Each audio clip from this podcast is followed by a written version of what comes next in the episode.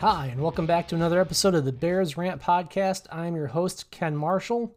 The Bears continued to make my predictions look silly. Last week I predicted the Panthers would beat the Bears 20 to 17. Well, the Bears won 23 to 16.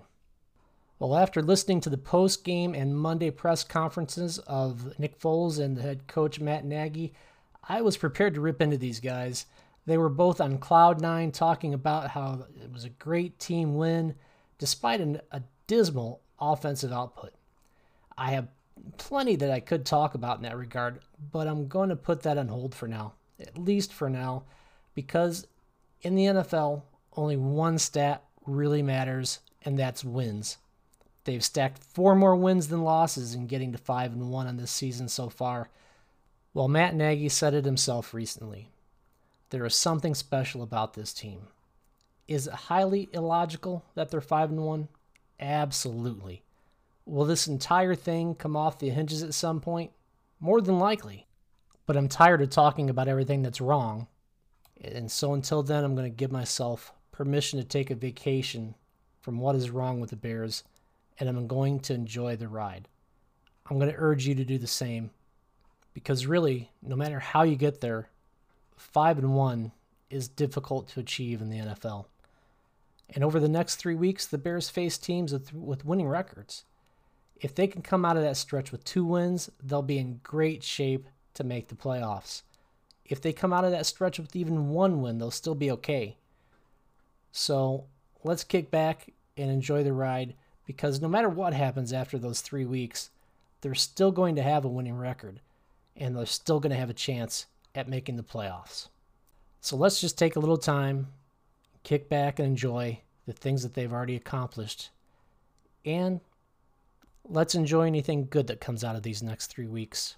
If we see improvements on the offense or the defense, if we see the offense starting to gel more, if we see Nick become more consistent or the receivers become more consistent, regardless of win or loss, let's see if we can find some good things that are going to help them reach the playoffs as we go along.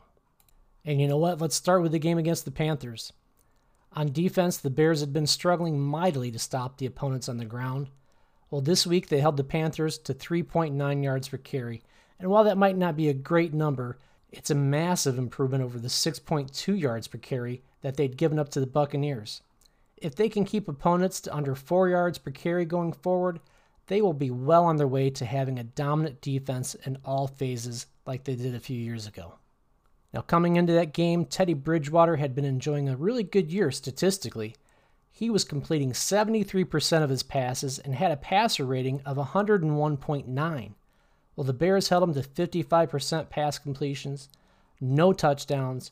They picked him off twice and held him to a passer rating of 50.4.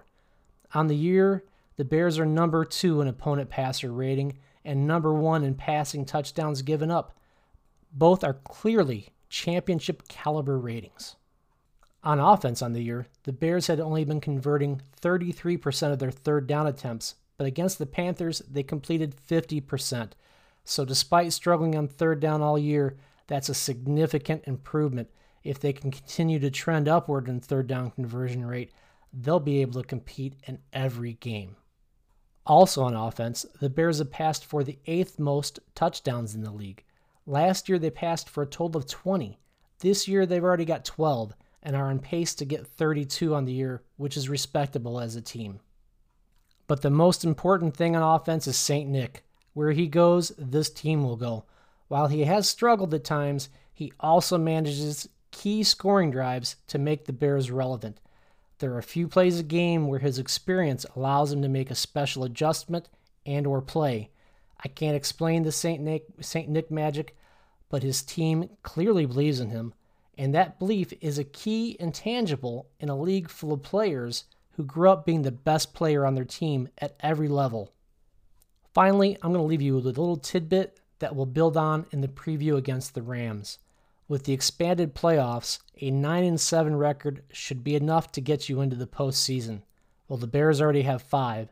So with 10 games left, they only need to win 4 of those games to basically guarantee themselves a playoff spot. And the better news here is that half of those 10 games are against teams that currently have losing records. So thanks for listening, and I'll talk to you in a few days when we'll preview the game against the LA Rams.